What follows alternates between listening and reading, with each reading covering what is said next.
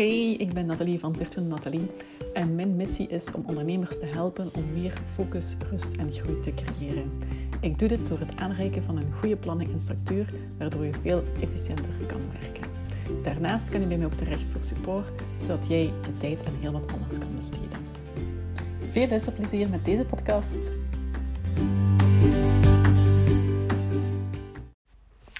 Hallo, goedemorgen allemaal. Uh, welkom bij deze nieuwe aflevering. En ik ga het vandaag hebben over nee leren zeggen.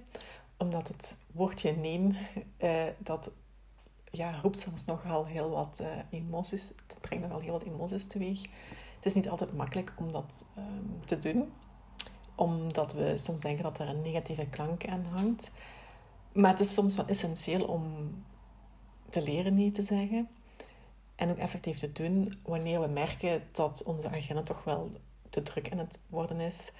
En om zeker ook die goede balans te behouden tussen het werken um, voor je eigen zaak, uh, maar ook voor je, met je privé. Um, om die ideale balans te behouden. En ook nog voldoende rustmomenten te hebben om ook je batterij op te laden. Dus vandaar dat ik het in deze aflevering daarover wil hebben.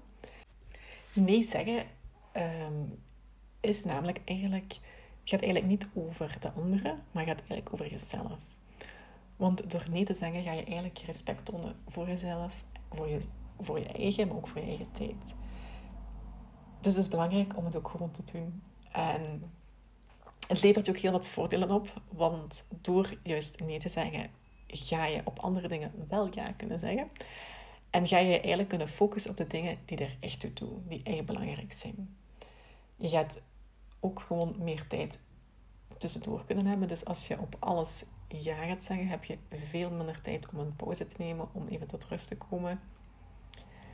En daar, dat is eigenlijk niet vast voor je gezondheid en ook voor op lange termijn.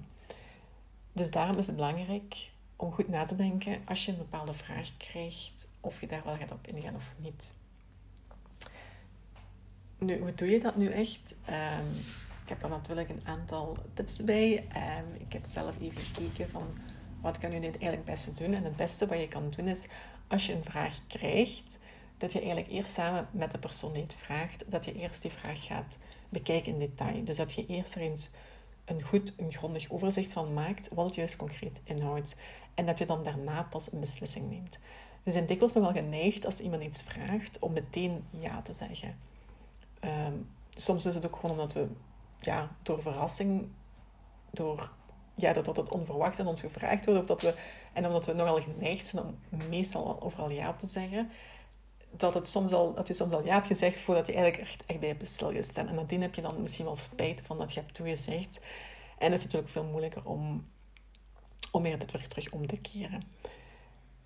Dus om nee te zeggen zonder dat je daar schuldig bij gaat voelen, is het best om eens eerst te gaan kijken um, waarom zeg je eigenlijk op bepaalde zaken ja? Vanuit welke overtuiging zeg je dat? Um, is het omdat het iets is wat je graag doet? Is het omdat het bij jouw expertise hoort? Um, is het omdat je die persoon wilt helpen? Is het ook misschien een stuk van, van schuldgevoel? Um, omdat, je, ja, omdat je niet gewoon bent om nee te zeggen? Omdat je dat moeilijk vindt?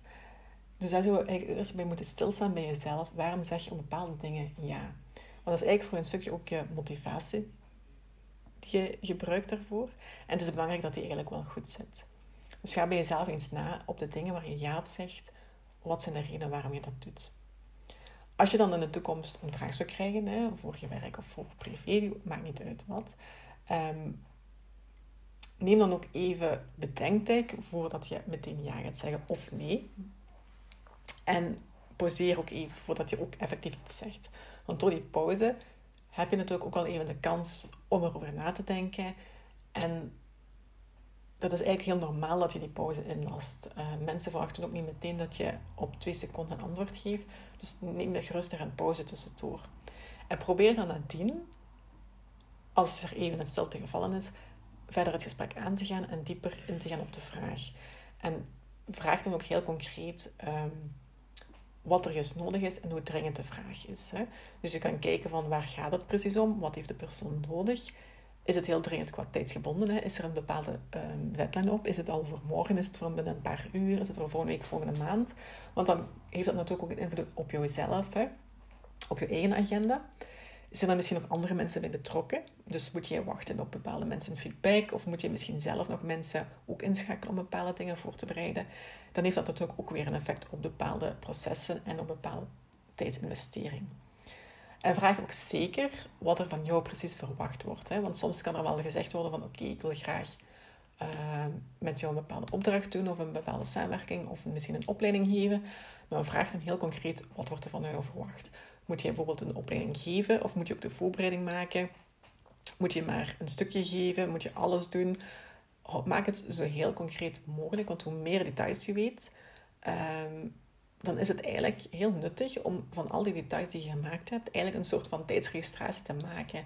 Dus dan zou je kunnen zeggen van kijk, um, ik kan een ruwe schatting maken van de tijd die het voor jouzelf kost, hè, voor de voorbereiding, voor het uitvoeren, voor eigenlijk het hele traject.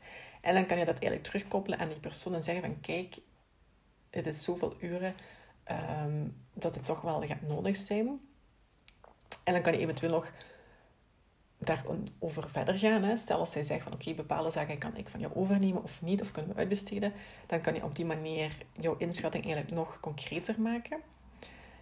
En als je dan een definitieve inschatting hebt gemaakt, dan kan je zeggen van oké, ik ga er nu eventjes over nadenken. Dus vraag dan weer opnieuw een soort van time-out.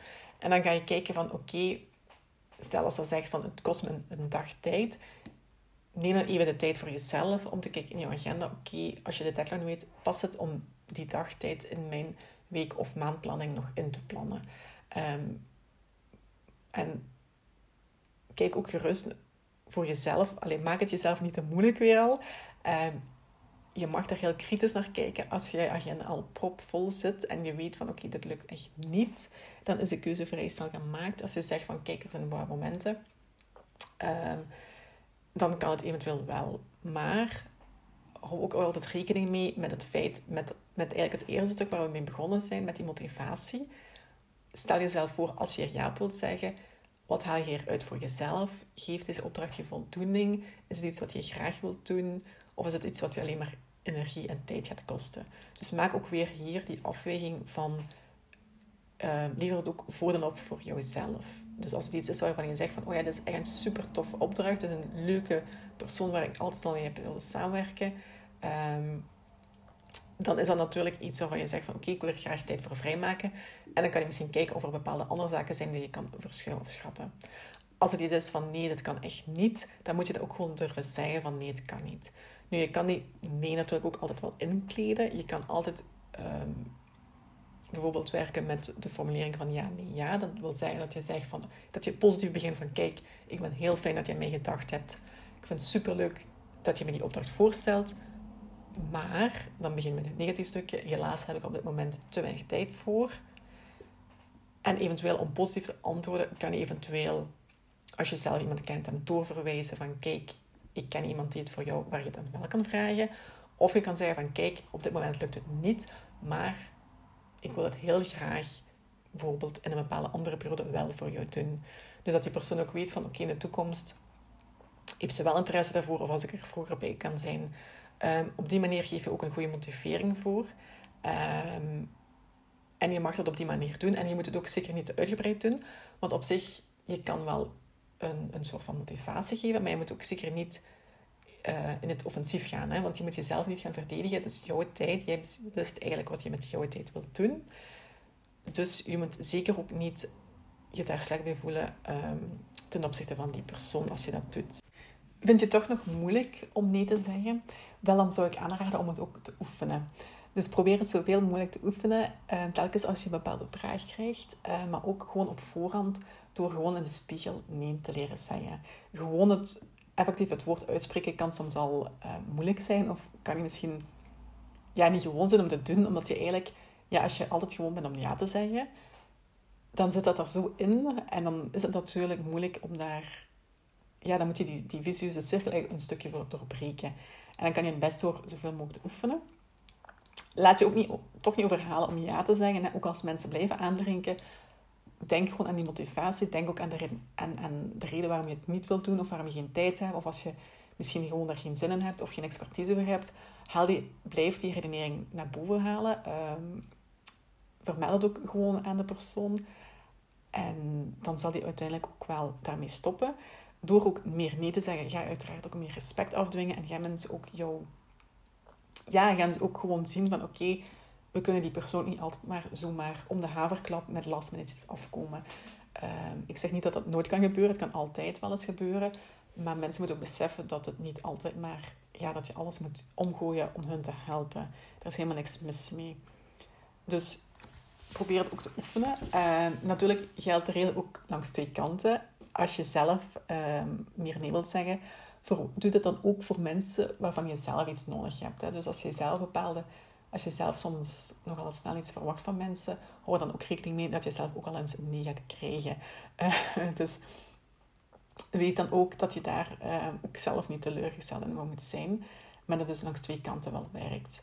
Um, zo heb je eigenlijk ook, ja, zo creëer je zelf ook langs jouw kant ook respect tegenover van die andere persoon. Dus ja, het zal misschien wat oefenen zijn, want wennen ook voor je omgeving, omdat ze misschien gaan ja, raar gaan opkijken, omdat je misschien gewoon bent om altijd ja te zeggen. Maar laat dat je niet weerhouden. Dus echt oefenen, oefenen, oefenen. En na een tijdje komt het dan wel vanzelf.